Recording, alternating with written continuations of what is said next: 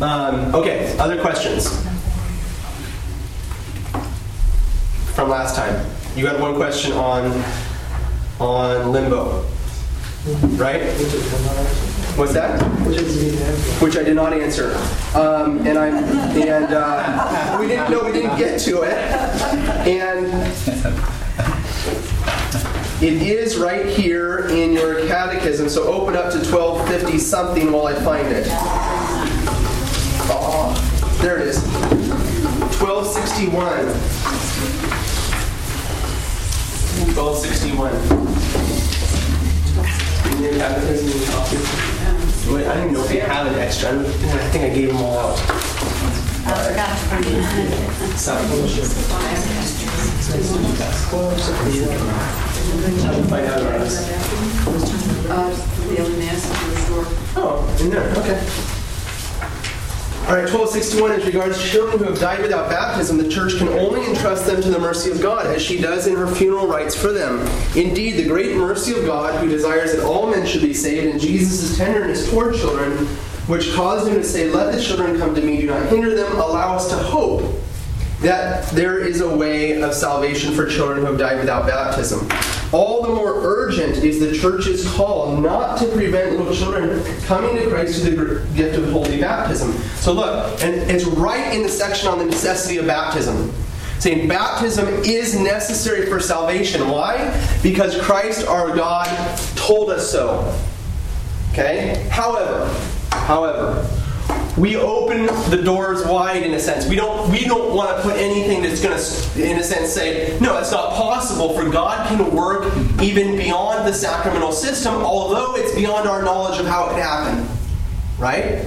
So based upon revelation, no, this is the only way we know.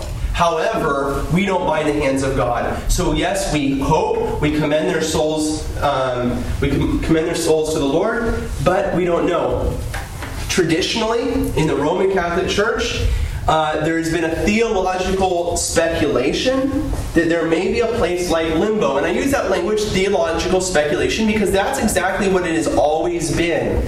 You will never see a dogmatic uh, uh, pronouncement of the church on limbo. It never has happened, it never will happen, because it's theological speculation based upon what is said right here. We have hope. And we commend them to God, although we, we do not know how it could happen. So, could it be possible there would be a place where the children do not suffer and yet do not enjoy the fullness of the beatific vision, which is a direct result of our baptism into Christ Jesus, who is the one who beholds the Father? Okay? So, yeah. Well, you know, I mean, if we believe that Christ descended into hell to save those who came before him, Right. who did not have the opportunity to know about Christ. Right. An unbaptized child, by Right. the same logic, Yeah. as well as the, you know, we used to say in the old days, you know, the, the savages in the depths of uh, Right. the jungle somewhere, who didn't, who never had the opportunity to know about Yeah. God, Jesus, and so if God saved, you know, the, the people before, Sure. surely He can save those Yeah. after. He, he, he absolutely can, right? It's Well, his. but if He did, if we believe that He did, Hold why on, wouldn't I believe? Because there's something different about an unbaptized um, uh, infant who dies, okay, or the savage in the wilderness, different than those whom we believe that Christ saved at the moment of his descent into Hades. Those he saved at the moment of his descent into Hades were the just men of the Old Testament who had lived a righteous life, right? So, in a sense, had made an act of faith without having enough knowledge, done the best they could do, right? And so people like Noah, Adam, these people that lived a righteous life. So that's who we're talking. So you want to be careful that we're not talking about when he descended into Hades, just generally everybody that came before him. We're talking about people who had walked the life of virtue, right? So, They had to, This they- they- yeah. but why will not? hang on the cross with Right, Jesus sure. He would he would never live a righteous life. Yes, but again, he makes that act of faith. And so the problem is the child has not made an act of faith, nor have the parents done so, and we have a problem. So I just I leave on that because the church is sitting there saying, look, we don't know. We commend their souls to paradise. We commend their souls to the mercy of God, and we leave it at the mercy of God, and that's it. Yes. Beyond the practical considerations, Yeah. is there any reason that children aren't baptized earlier then?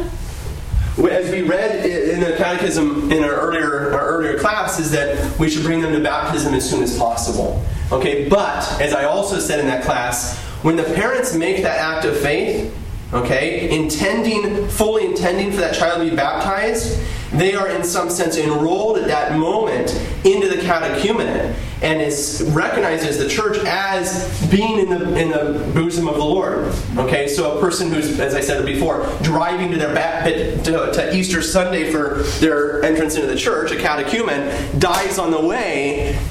We we see them has have been received in the church through baptism by desire. Okay, so the question is the desire point, and it gets tricky. We don't know. We just But an it's, infant. it's hard to say. Okay, And I, this doesn't make, and pro lifers, all of us sitting here, hopefully, and this does not call into question whatsoever the church's love for infants. Not at all. Okay? In fact, it shows us the concern in that last sentence do not prevent them from coming to the Lord. It's in Christ alone that they can be saved. Okay?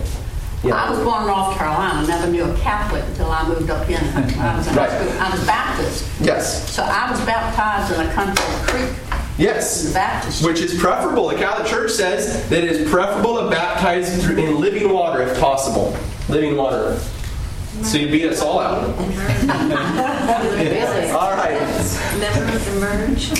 Yeah. Yes. Okay, let's let's move on. We are now deep too. my dear friends that are here for the first time, we at the beginning of this series changed it a little bit. You're probably all coming because you wanted sacraments of service, but we did change it to sacraments of initiation because there was no way to get through the seven sacraments in three classes. My fault. Whenever you take a class with me, just figure we're just going to get through what we planned for the first day. So, um, so that's where we're at, and we're going to cover chrismation. Now we're stuck with having to do two sacraments in one day because we've really only done one in two classes. Okay. Do I want more? No, no, no. Um, Sacrament of Confirmation, 1285. 1285.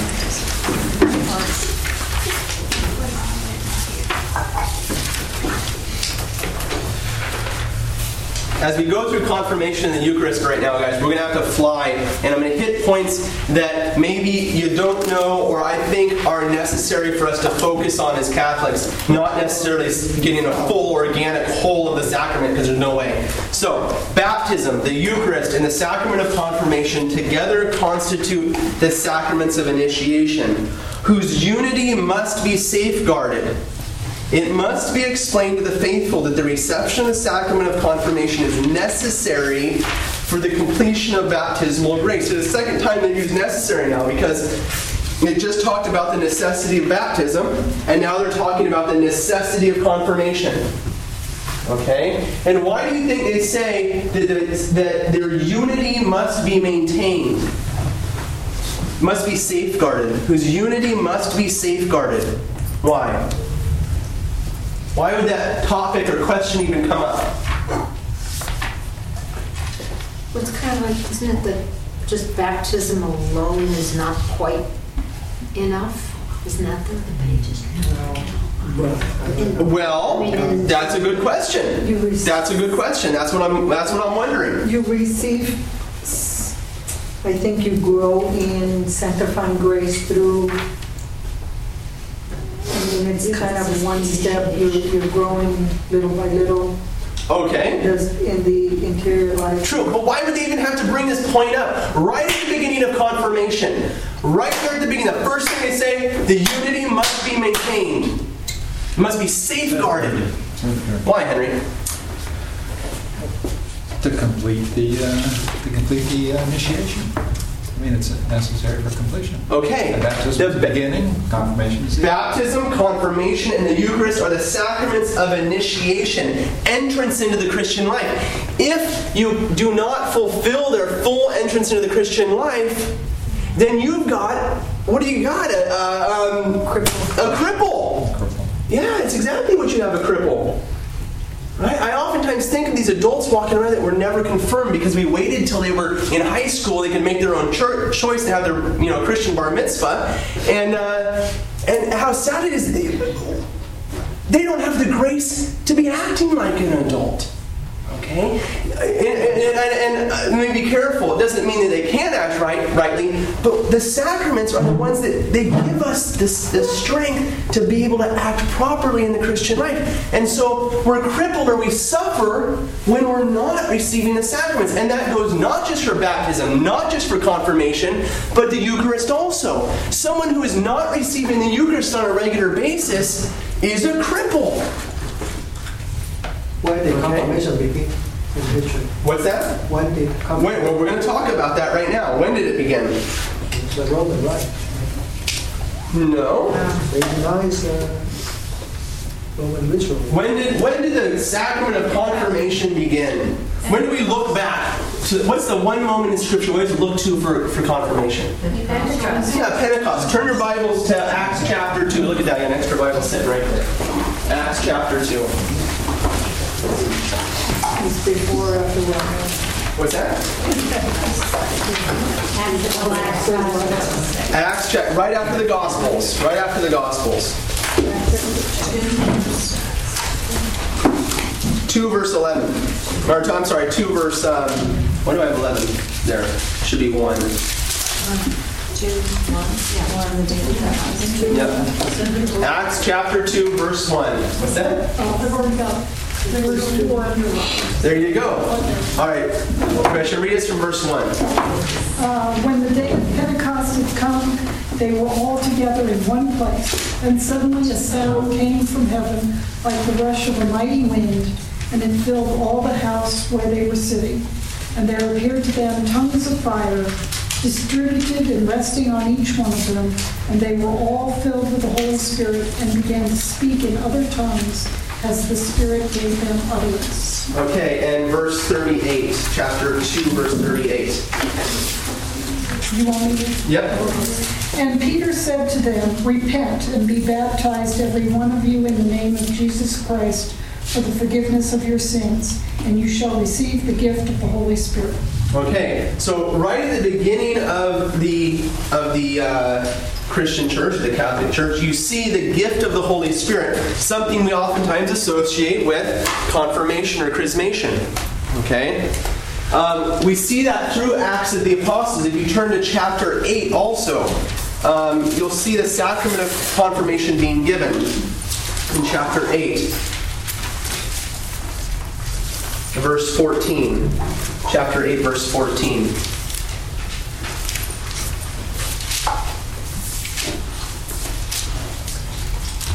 Gretchen, you want to keep reading there for us? Sorry.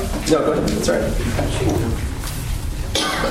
And now when the apostles at Jerusalem heard that Samaria had received the word of God, they sent to them Peter and John, who came down and prayed for them that they might receive the Holy Spirit.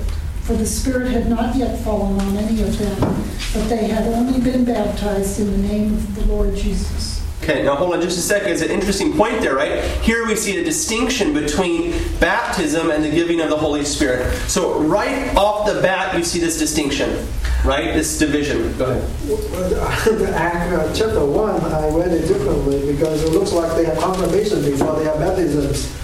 That's a good point, and that happens sometimes in Acts of the Apostles. In fact, I think the next one we were going to look at, that happened where the gift of the Holy Spirit was given as evidence, right? Because they were considering whether they could actually baptize the Gentiles or not. And God steps in, and boom, the Holy Spirit descends, and they said, and Peter says, Well, who's going to deny water now? Right? We talked about that when we did our Acts of the Apostles series. So you're right, and there's a good example of God not being bound to the sacraments as we are bound to the sacraments. Right? So, um, okay, but so we have that distinction, and then the next verse. then they laid their hands on them and they received the Holy Spirit. Okay, so initially the sacrament of confirmation was given, and we'll look at other other evidence of this, by a laying on of hands. And notice who was it given by? Yeah, the apostles or the bishops, the, the overseers of the church. Right? And so even though others were going out and baptizing them, they had to call the apostles in to give the gift of the Holy Spirit. And why is that? Why would that be uh, specifically the apostles or the bishops of the church? Because they had You can just, Sue, could you just pick that up and hang it back down? It's a junk call. Nobody calls me that number. Wh- Why is that? because they had rec- the apostles had received the Holy Spirit. When? At Pentecost, and also, you remember when our Lord appeared to them, right? And he breathed upon them, and he said, Receive the Holy Spirit. Whose sins you forgive, they are forgiven them. So the apostles, in particular, in Scripture, are given this gift, and that special gift is then lived out in the early church by calling the apostles specifically to be able to hand this gift on. Okay? So it's something always maintained, it's always proper to the bishop to confirm. Okay? Um, also in chapter 19, verse 5, let's look at that real quick. 19, verse 5.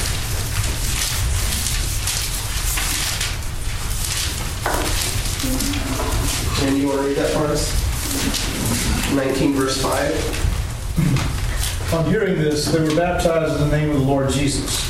And when Paul had laid hands upon them, the Holy Spirit came upon them. And they spoke with tongues and prophesied. There were Okay. about 12 of them in all. Okay, so again, you see that practice, that early practice of laying on of hands. But today, what do we normally associ- associate with the sacrament of confirmation? Yeah, chrism, the holy oils, right? And why is that? Why is that? Early on, the practice of laying on of hands, early on in the church, was replaced or um, buttressed, or in addition to the laying on of hands, an anointing with oil. Okay? Turn to Acts chapter 10. Acts chapter 10, verse 34. Acts chapter 10, verse 34. Sue, you want to read that for us? And Peter opened his mouth and said, Truly I perceive that God shows no partiality, but in every nation anyone who fears him and does what is right is acceptable to him. You know the word which he sent to Israel, preaching good news of peace by Jesus Christ. He is Lord of all. The word which was proclaimed throughout all Judea, beginning from Galilee after the baptism which John preached, how God anointed Jesus of Nazareth with the Holy Spirit and with power, how he went up, went about doing good and healing all that were oppressed by the devil, for God was with him. Okay, so we hear that word anointing then associated with the Holy Spirit, that gift of the Holy Spirit. When was Jesus anointed? At his baptism, right? The Holy Spirit descended upon him. But look, St. Luke, writing Acts, uses that word anointing. And normally we associate an anointing with, right, the, the pouring on of oil. And in fact, in the Old Testament, that is exactly what they did. Poured oil upon people and upon all sorts of things in the temple.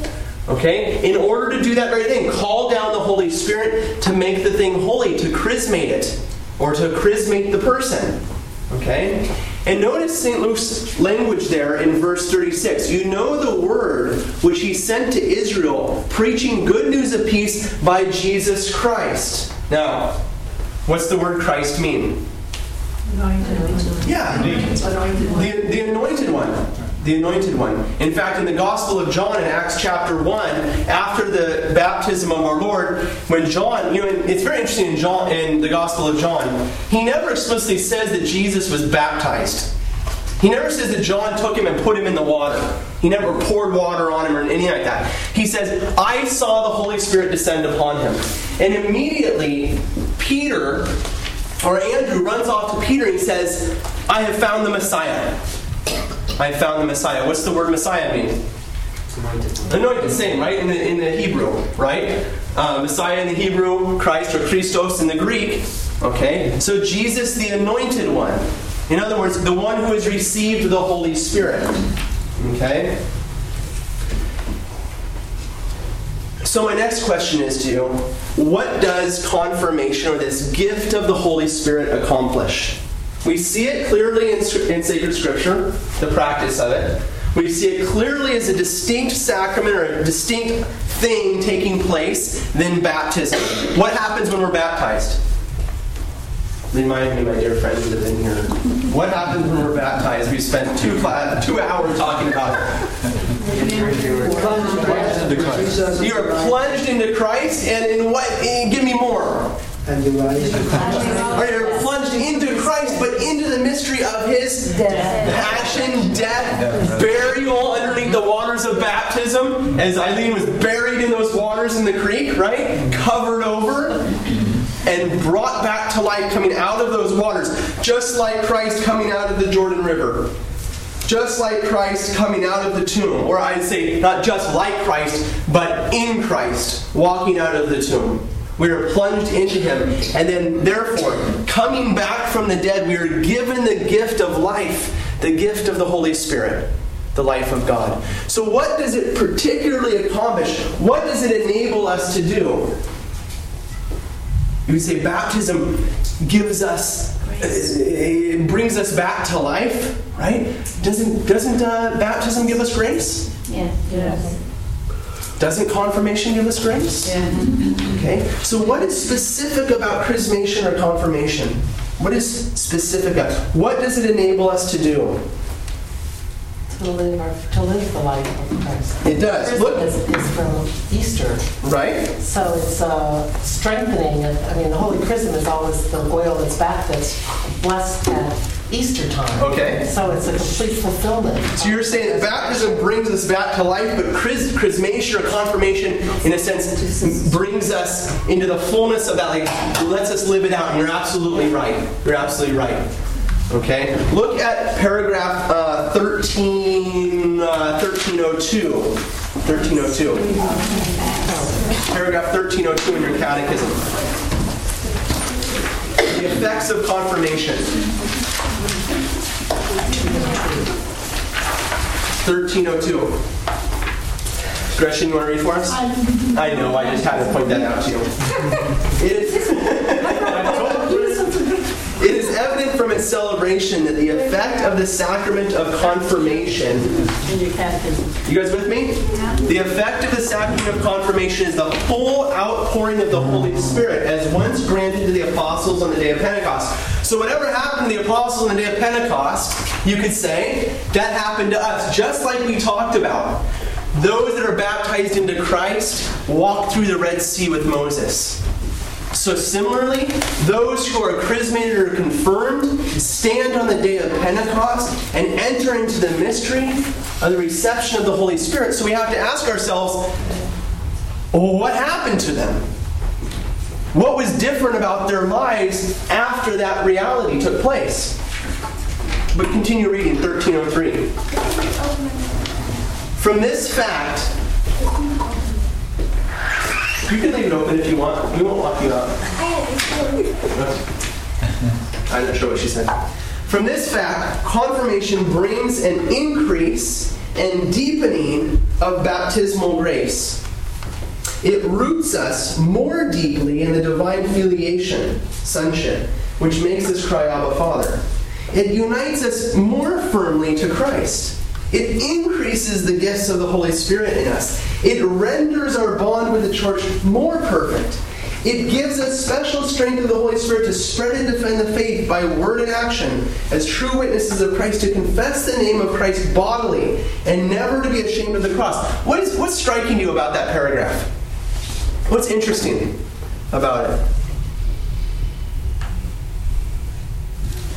It emboldens you to not to be notice, it's not saying it gives you this, it gives you that. It's, it keeps saying more, deepens, finishes. Recall the first paragraph we read tonight. The church says the unity of the sacraments must be safeguarded because without it, without it, you do have a cripple. Right? With the sacraments, the full initiation into the church, a person is given, if they're willing, if they're open to that life, they're given the full ability to live the Christian life. Okay? But there's more. There's more. Go back to Acts chapter 2 and chapter 3. Acts chapter 2 and 3. In Acts chapter 2, what did we get? We got the day of Pentecost, right? And I asked you, what was different about the apostles' life after the day of Pentecost? What's different about it afterwards than before? What happened to them? What's that? They had more courage. All right, they, had more, they were on fire, they had more courage, but something even more than that. They could heal. What's that? They could heal. They could heal. Now, why is that important? Why is that important? Look at chapter 3, verse 1. Suddenly, at the day of Pentecost, the entire life and the, and the mission of the apostles changes suddenly. They're empowered to do something which only before Christ had done, the anointed one had done. Okay?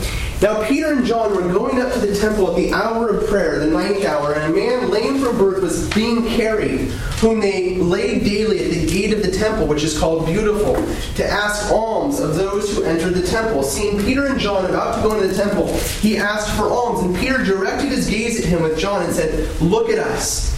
And he fixed his attention upon them and expecting to receive something from them. But Peter said, I have no silver and gold, but I give you what I have. In the name of Jesus Christ of Nazareth, walk. And he took him by the right hand and raised him up. And immediately his feet and ankles were made strong. So, with the gift of the Holy Spirit, they're able to heal, but what does that tell us about the change in, in the man? What does it tell us about the change in the man? How does that change their relationship to creation and to their fellow men? It's kind of a vague question, but They're now acting with Christ in them, not by their own human abilities. Okay. Now Christ acts through them. okay. Anything else? About the man that he touched, right? Yeah, and see, look, suddenly Peter and John are able to do something to this other man that they couldn't do before.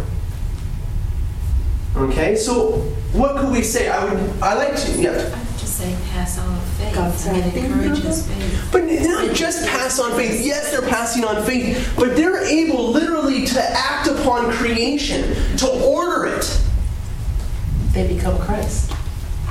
Well, In yeah, that they've been anointed with the Holy Spirit. Right. Notice what happens in the life of Jesus when he is anointed with the Holy Spirit or when the day of his baptism comes. What changes in his life? What begins on that day? Public life. His mission, right? His public life. And what does he do in his public life? Heal the sick. Yes. He's walking all around healing the sick spiritually and physically. And suddenly, on the day of Pentecost, the same thing begins to happen at the hands of the apostles. Okay? Now, what, what kind of man for the Jews, what kind of man was anointed? What kind of man received the gift of the Holy Spirit in the Old Testament? Righteous man. Yeah. Kings? Kings? Yeah. Prophets. Prophets? Yeah. Who else? Priests. And priests. That's true. At the time of Christ specifically, what kind of man were they looking for to receive the gift of the Holy Spirit? What kind of man were the Jews looking for? They were looking for the Messiah. When they saw, when when when when Peter, when, when Andrew ran to Peter and said, "We found the Messiah," they're specifically talking about the King of Israel, the one who is anointed. And what gift does a king have over his kingdom? Heal. What's that? Leadership. Leadership, power. Healing, power. How about dominion? Dominion. Right? He has an ability to reign over his dominion, over his kingdom. Right? And when a righteous king reigns over his kingdom, what does he do to his kingdom? What is accomplished in his kingdom? Unity. All right, unity. Well, let's get away from the Jesus stuff for a second. Let's say, okay, but Yeah, unity. And how is unity accomplished? Trust. By their allegiance to Him or their service to Him. Okay. Trust in Him. How is the relationship between the different parts of the community? A good king always puts his kingdom in order. A good king orders his kingdom so that it functions properly. Am I right? That is the function, that is the goal of a good king. To be able to say, You, this is your job, and you have to fulfill it in order for the rest of the kingdom to function properly. Right? He has the ability to go through his kingdom and order it properly such that it functions as it should. And notice what the apostles do on the day of Pentecost. They walk, and the first person they run into is someone whose leg is not working right. And what do they say? Get right, right? Stand up, function properly. Christ, the King, walks through the Holy Land, and his entire mission is about healing this creation, which had been disfigured by sin. And he, because he is King, because of his rightful um, uh, place to the uh, inheritance of the throne, is able to walk to those places and say, literally, be healed, right? To, sit, to pick out the different points in his kingdom that were out of order and to put them in right order, whether it was spiritual order, or physical order. And only the king has that power and ability. No other person in the kingdom can do that. Okay? Turn back to 1 Kings real quick. 1 Kings um, chapter 32. Look at that. There is no chapter 32. No, no, no sorry. 1 Kings chapter 1 chapter 1. 1 Kings. 1 Kings.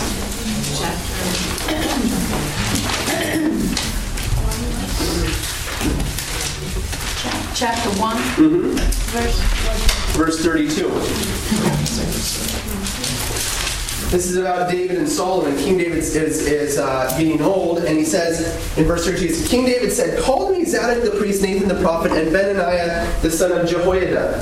So they came before the king, and the king said to them, Take with you the servants of your Lord, and cause Solomon, my son, to ride upon my own mule, and bring him down to Gihon.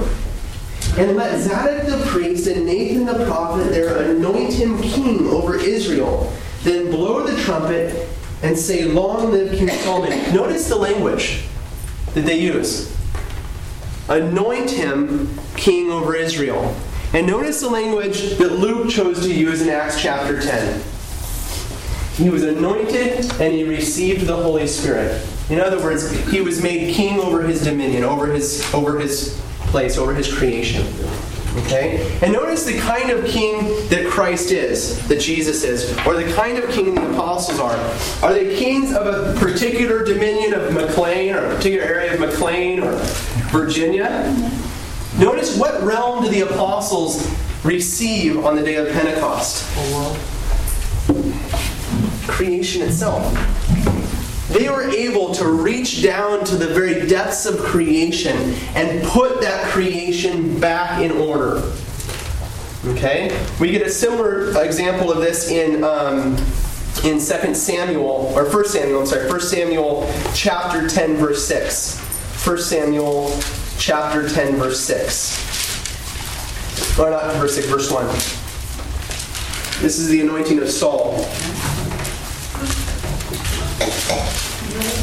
Chapter 10. 1 Samuel, just before 1 Kings. I'm sorry, uh, just before 2 Samuel, which is just before 1 Kings. Chapter 10, 1 Samuel chapter 10, verse 1. Then Samuel took a vial of oil and poured it on his head and kissed him and said, Has not the Lord anointed you to be prince over his people Israel? And you shall reign over his people, uh, over the people of the Lord, and you will save them from the hand of their enemies round about. Look at verse 6. Verse 6.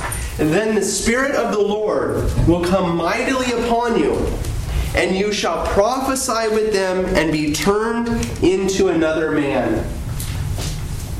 So, there, in the anointing of Saul, we get kind of all of those points coming together the gift of the Holy Spirit, okay, the anointing through oil, okay, and with both of those things taking place, he becomes king, he receives his dominion. Okay? Turn with me real quick to Ezekiel. Ezekiel chapter, I believe it's chapter 6. Uh, it's not. It's Ezekiel chapter maybe 36. Let's see here. Uh, chapter 36. Ezekiel chapter 36. Where is Ezekiel? Ezekiel chapter Chapter 3. Ezekiel's right in the midst of the prophets. So you're going to go like uh, past the Psalms, past Isaiah, past Jeremiah, right? And so forth. We got to get back to having more Bible studies in here, don't we? Yeah. All right. Ezekiel chapter 36. I'm working on, you know, I'm- right now I'm working on the book of Revelation. Yeah. Yeah. You want the book of Revelation? Ezekiel chapter 36. Where is it now? Ezekiel chapter 36. Psalms,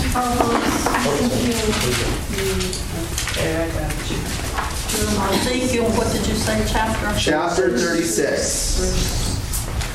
There you go. Verse, I'm getting there. Verse 24. 24, I believe. 24. For I will take you from the nations. Remember, the prophets are talking, always remember the prophets are speaking of the fulfillment of when the Messiah comes, when the Messiah is restored, and the reason why when the King is restored. The reason for that, friends that took the Salvation History series, the reason for that is because they lost their king during the Babylonian exile, and so the prophets are always looking forward to the day of the restoration, when the Messiah will come, when the Anointed One will come. And look at the language. For I will take you from the nations and gather you from all the countries and bring you into your own land. I will sprinkle clean water upon you, and you shall be clean from all your uncleanliness. And from your, all your idols I will cleanse you. A new heart I will give you, and a new spirit I will put within you.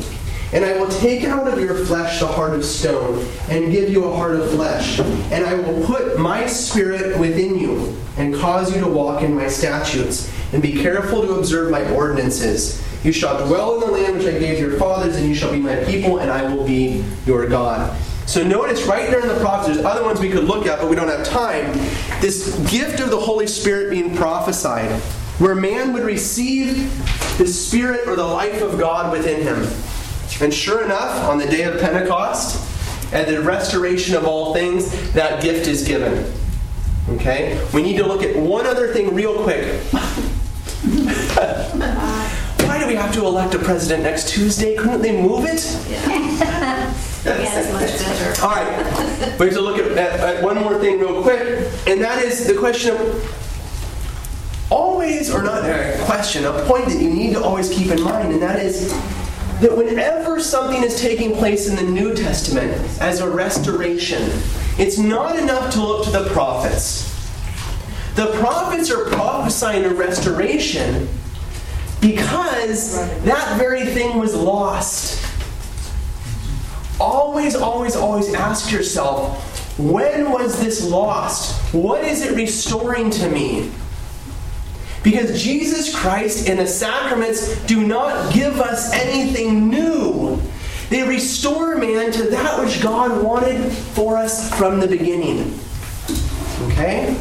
If we forget that, the sacraments will soon become magic to us. If I get this little thing, well, this thing will happen to me. Fine, that might be partially true, but God wanted us to have that because it's the way He made us.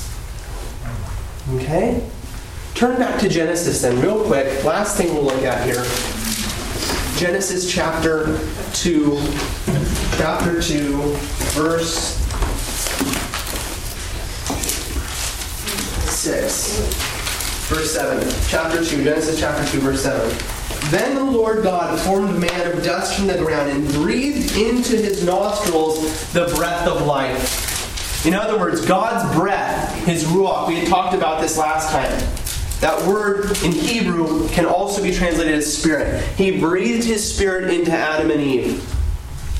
And when he breathed his spirit into them, what happened to them? Chapter 1 and chapter 2 are a repetition of each other, giving us from a new perspective. Okay? So flip back to chapter 1 to the creation of man, and we'll see it. Verse 26. Then God said, Let us make man in our image, after our likeness, and let him have dominion over the fish of the sea, and over the birds of the air, over the cattle, and over the all the earth and over every creeping thing that creeps upon the earth. What do you think he means by have dominion over these things? That we were made to put creation in order. To make sure all of the parts of creation were functioning as they should be.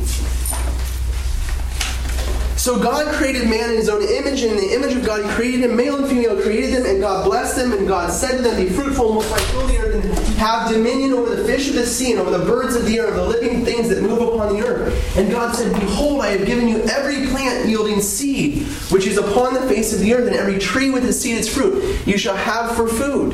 And every beast of the earth, and every bird of the air, and every living, and so forth. What's he saying?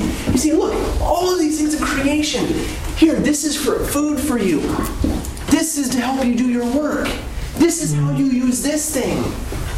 All of creation to be at the disposal of man, to make creation be what it's supposed to be, to till and keep the earth, to bring about on earth that which God intended for it. And that is the gift of chrismation.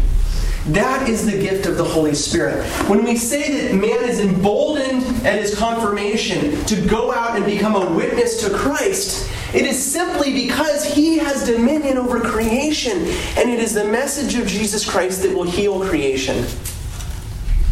He's given a new heart within him to be able to act in a new way, to have dominion and kingship over this earth. But unfortunately, what do we do? Mess up. Not only do we mess it up, we just throw it out and say, you know, I'm too embarrassed. So, you know, we talk about the, the, the person not being confirmed being, being crippled. You know, we're crippled when we don't put our the sacraments to use. At your hands, God will change the world if we would let Him. But He won't do it without us. He's not going to convert anyone without us. He's not going to give anybody the life of God without us. And the person standing in the grocery line or the person standing outside a church on Sunday, how many times we walk into church and there's somebody standing there and we walk right by him? On Judgment Day, I think God's to have the big video camera, the, the TV, and he's just to put play, and he's to say, he's to watch us walk by the person, and that person's to walk down to McLean Bible Church and stop going. And we're to answer for it. When it's in our hands that that person that was in need could be brought to the fullness of their love for Christ. All right, that's okay. That's enough on the questions. Okay, oh, I misunderstand. Oh. Okay, we got to go over a couple misunderstandings in confirmation before we move on to the Eucharist for three minutes. Um, real quick, 1290. 1290. Class next week. 1290. We can't do it next week because it's election day. So, you want on I have got to go vote. Nobody's going to come. No, look, The nobody will polls come. close at seven. You show up there at All right, hold on, hold Yeah, and everybody's going to be watching the election results, aren't they? All right, all right, hold on, hold on.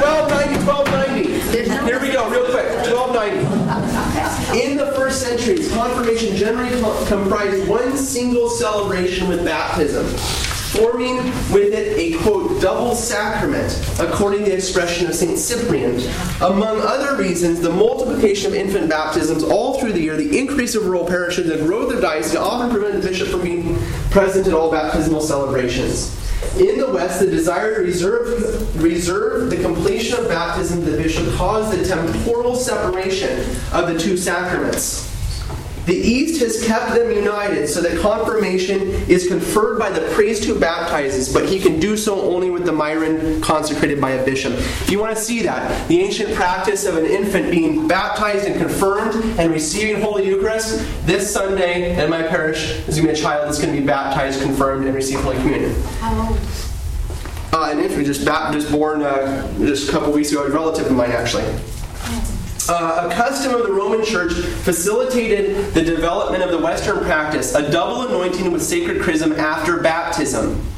The first anointing of the neophyte on coming out of the baptismal bath was performed by the priest. It was completed by a second anointing on the forehead of the newly baptized by the bishop.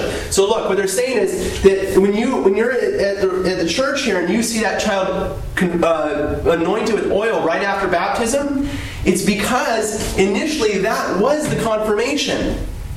Okay, and so they're placing an anointing in there, and you listen on on uh, on Easter at the vigil mass when the person is confirmed. The priest picks up, or the bishop, and the bishop's here a confirmation. He picks up the baptismal rite and finishes it. Okay. That's why we repeat our baptismal promises on that day, right? So that the person is ready now to finish what was begun on the day of their baptism. Of course, you. Yes. Saint John the Baptist. Yeah. Uh, say con- you know, repent, and usually they put the confession before the baptisms. Correct. The what now? The, Saint John. Baptist. Yes, uh, they put he the- call people up to, To repent, yeah. Before he baptized. Yeah. Okay. Yeah. So shouldn't we put the sacrament of confession Confession? before the baptism, before the confirmation? Uh, it's a confession and a simple repentance is a different thing. Okay, whether what what was happening with John is not a sacramental confession. Okay, but simply a what we do before we go to confession. Right? Say, "I'm sorry, Lord," and now that brings us to the sacramental confession, which baptism accomplishes. Baptism wipes away all sin, venial, mortal, original, gone. Okay, so it, it, accomplishes what you're looking for there. Okay, but what's the difference between a sacramental uh, confession versus the, the confession this uh, prior to the baptism? The age of reason too. Right, right. We have to renounce. Okay, I'll tell you what. Let's just let's t- let's leave that. We'll take a couple questions afterwards and maybe clarify. Okay, because otherwise we'll never get through this. All right. Um, uh, 12 or 1308 real quick 1308 Eucharist, right? 1308, the Eucharist. After confirmation is, although confirmation is sometimes called the sacrament of Christian maturity, we must not confuse adult faith with adult age of natural growth, nor forget that the baptismal grace is a grace of free, unmerited election and does not need ratification to become effective. St. Thomas, St. Thomas reminds us of this. Age of body does not determine the age of the soul, and so forth. Okay? So we are not. Get that out of your mind that confirmation makes somebody, or well, okay, fine, it makes them an adult or completes it in the faith, fine, but never reverse that and say that then only an adult or one who fully understands the sacrament can receive the sacrament of confirmation. Not Catholic theology. Okay. All right. Um, for uh, thirteen fourteen. If a Christian, 1340, if a Christian is in the danger of death, any priest should give him confirmation. Indeed, the church desires that none of her children, even the youngest, should depart this world without having been perfected by the Holy Spirit with the gift of Christ's fullness. Okay? And back to 1307, real quick. 1307, the Latin tradition gives the age of discretion as a reference point for receiving confirmation. But in the danger of death, children should be confirmed even if they have not yet attained the age of discretion. Are we all clear on that? Good. The Eucharist, 1322 in uh, 60 seconds. 1322. What a tragedy. You work out, that's why. 1322. Guys, I have very few notes on the Eucharist because we, as Catholics, know quite a bit about it. Yes. Okay? So here's what I'm going to do. Some of you need to leave, I'm sure, you're more than welcome to leave at this moment to stand up and make your exit. Otherwise, what I'll do is go on for about 15 minutes more on the Eucharist. So those that want to stay around are more than welcome to. Those that need to leave, I totally understand. Can I ask you a Sure, question? sure. Is the age of discretion determined by the diocese, or who determines that? Yeah, Because I know, like, wherever I live, Yeah. confirmation happens to be different. had different ages, right? So age of discretion is um, is kind of usually seven years old is considered the age of discretion, um, and so you ask yourself, well, why are they confirming when they're 15, right? And that is, and the practice itself then is at the disposal of the bishop. Okay. So yes. Uh, Except in those situations where it's an emergency, does it always have to be a bishop to confirm? No, and that's why the Easter Vigil, because the bishop can't be here for all the Easter Vigils, right? The, the priest is given the power to chrismate. Does it have to be, uh, does he have to petition the bishop? Yes, he does. Okay. Yep. Now, Yep. in your church, uh, a child is Baptized, chrismated, confirmed. Yeah, but Yeah. they, they- you. In the water. water. That's right. Just like you were, Eileen, Yeah. except without the river. All right. They're in. 1322.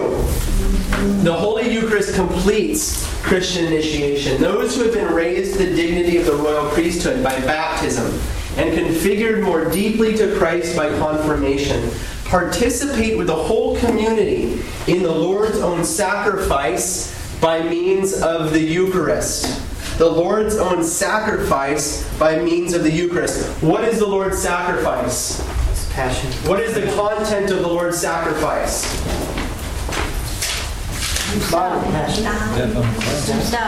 His, bo- his death, right? How many of you guys listened to me and actually got your papers before the class? Not too many. Yes?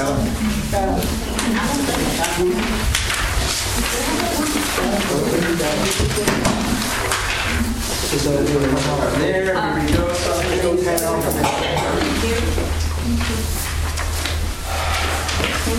Okay, page 27 there. Page 27. This is Cardinal Ratzinger, Spirit of the Liturgy.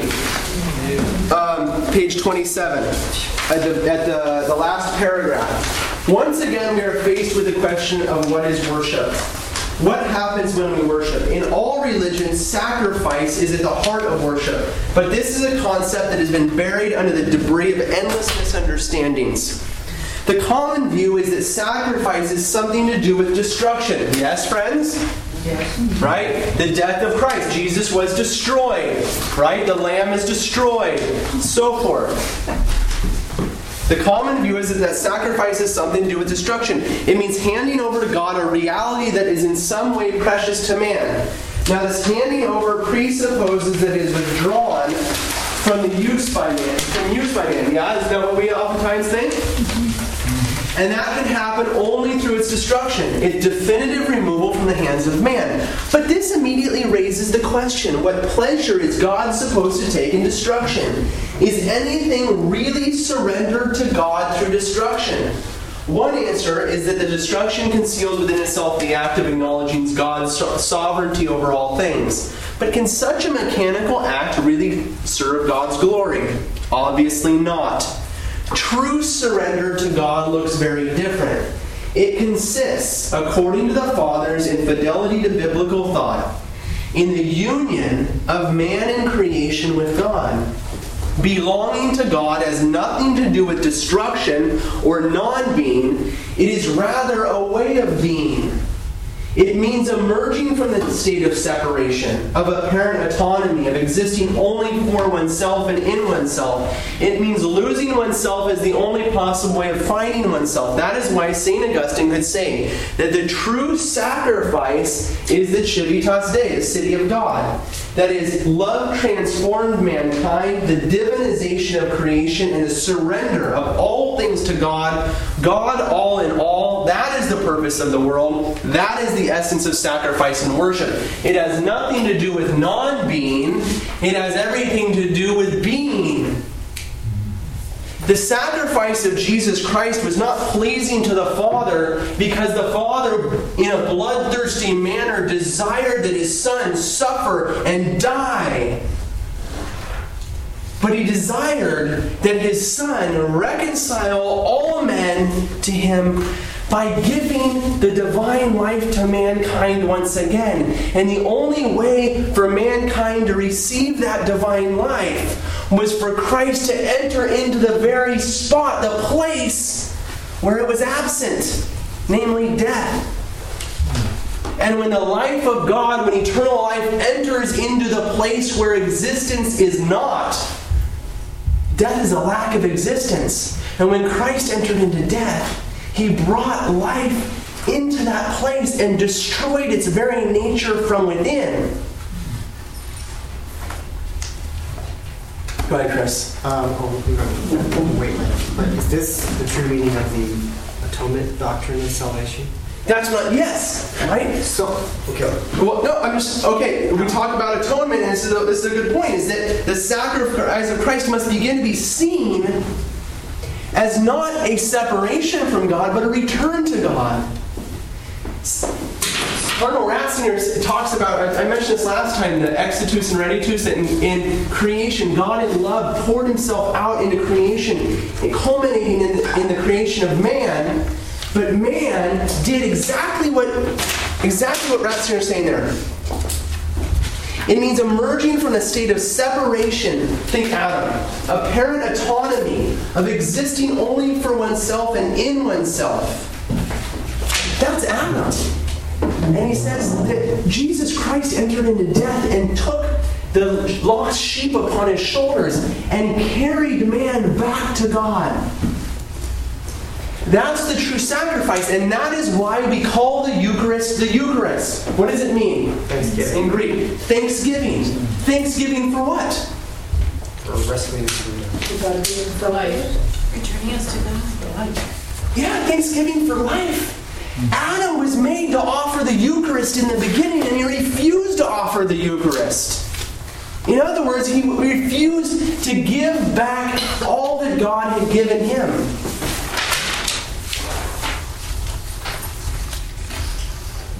The surrender of all things to God.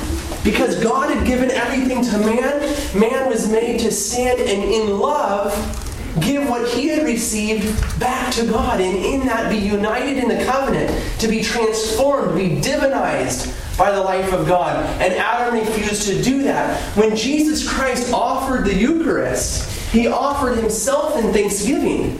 And every time we offer the Eucharist in the liturgy, read that paragraph. The Holy Eucharist completes the Christian initiation. Those who have been raised to the dignity of the royal priesthood by the baptism and configured more deeply to Christ by confirmation participate with the whole community in the Lord's own sacrifice by means of the Eucharist, by the Lord's own thanksgiving, by standing in Christ and raising up our hands, our whole life to God, and giving Him back what He has given us. That's the meaning of the liturgy. That's the meaning of the Eucharist.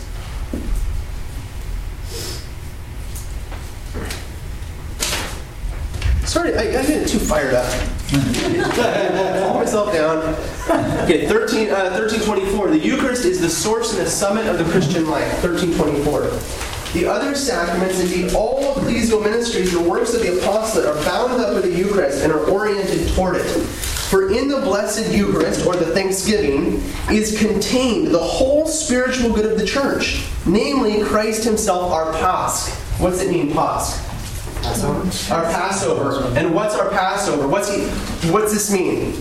Life. What's that? Death to life. Exactly. 13, 13 uh, 40. 1340.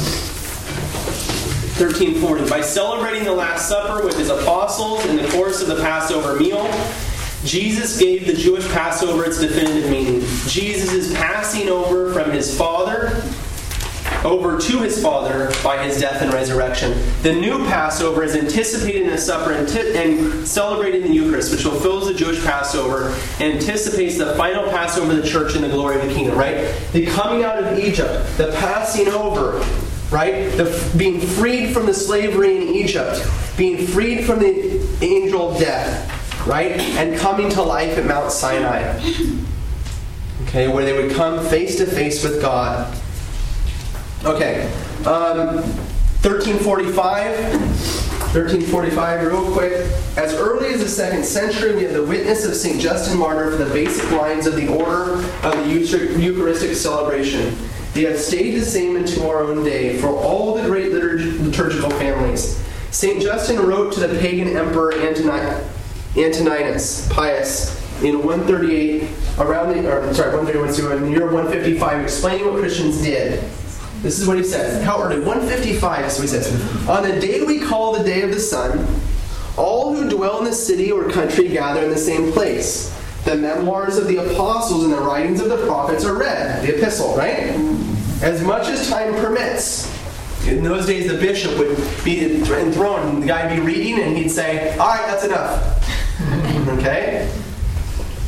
Um, when the reader had finished, he who presides over those gathered admonishes and challenges them to imitate the beauty, these beautiful things, the homily.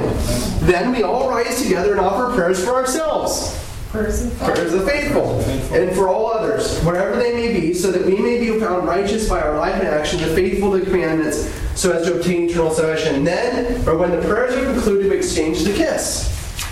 Then someone brings bread and a cup of water and wine mixed together to him who presides over the bread and so forth.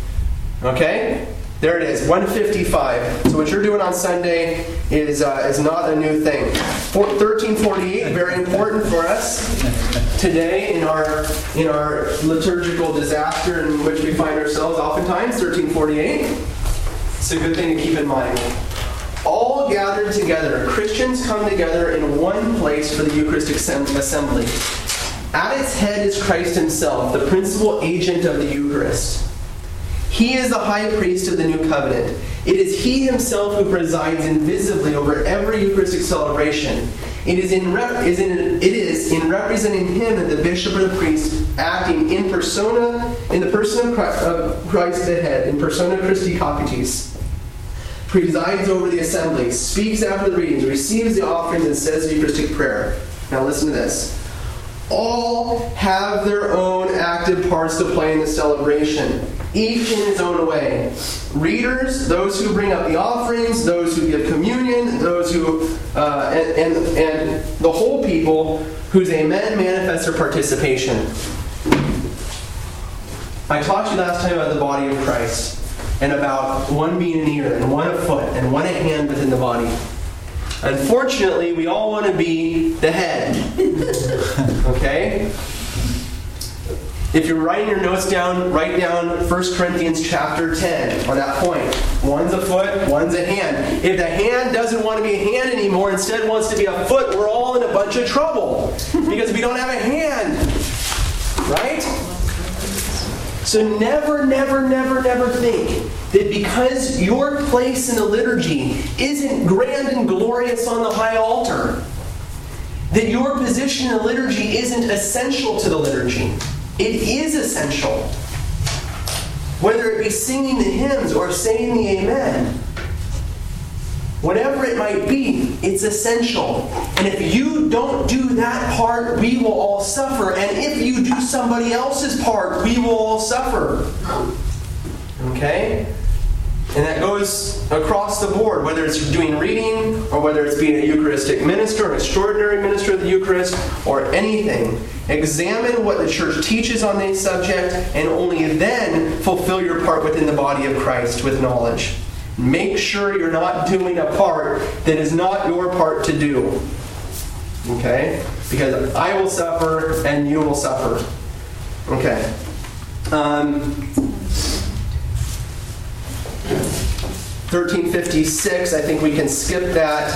Um, uh, okay, I'll finish with this. I'll finish with this. I'm not going to pull up the catechism at all. I'll finish with this because we talked a lot about always using the Old Testament and the whole scriptures as our background understanding the sacraments, right? And we consider the Eucharist, what image comes to mind from the Old Testament? Sacrifice of the lamb. Okay, the sacrifice of the lamb, right? A willing sacrifice of Isaac who carried the wood on his shoulders for his old dad who was too old to do it, right? A willing sacrifice. What else?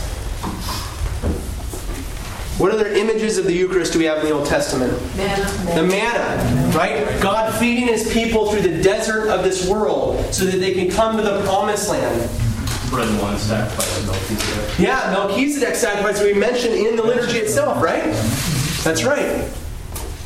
If we understand, we keep these things in mind, we're going to be much better equipped to understand what we're doing in the sacraments. But we've skipped the most important one, friends, and what is it? the most important image of the Eucharist in the Old Testament.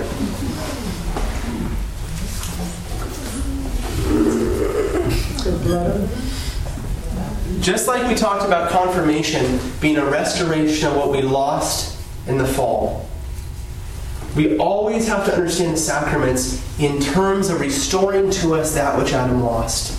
If we don't do that, if we lose sight of that, then we will lose sight of that which Jesus has saved us from. We lost some things in the fall, and that's what Christ came to give us back. Okay? Turn, last thing we're going to do, turn to Genesis chapter 3. Genesis chapter 3. This is post fall here, part of the, part of the, uh, right after the um, curses. Genesis 3, chapter, uh, cha- chapter 3, verse 22.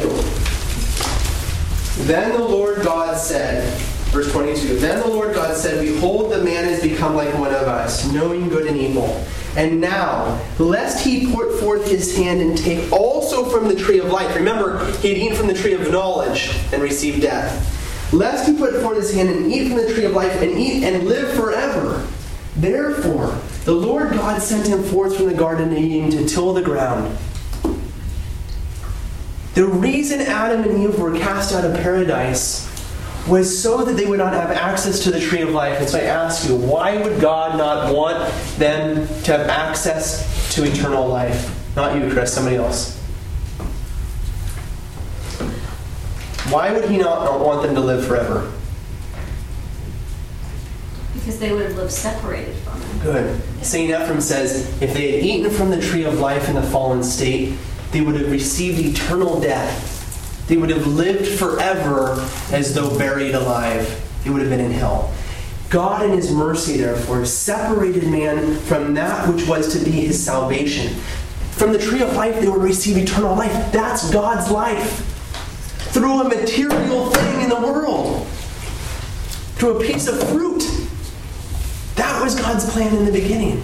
So when Jesus Christ came to save us, to give us that back which we lost at the fall, he repeated those words If you eat of my flesh and you drink my blood, you will receive eternal life. Repeating the words of Genesis chapter 3. If he hadn't have done that, I would not stand before you as a Christian today.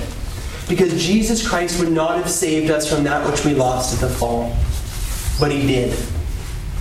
The Eucharist gives us back as Christ hangs upon the tree of the cross, St. Paul calls it, the tree of the cross. And he says, Come and eat my flesh and drink my blood, and you will live forever. And in doing that, he invited us back into paradise. Always, always, always understand the sacraments in light of Genesis chapter 1, 2, and 3, and in light of the entire Old Testament.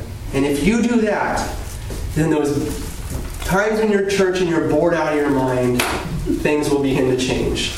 Things will begin to change.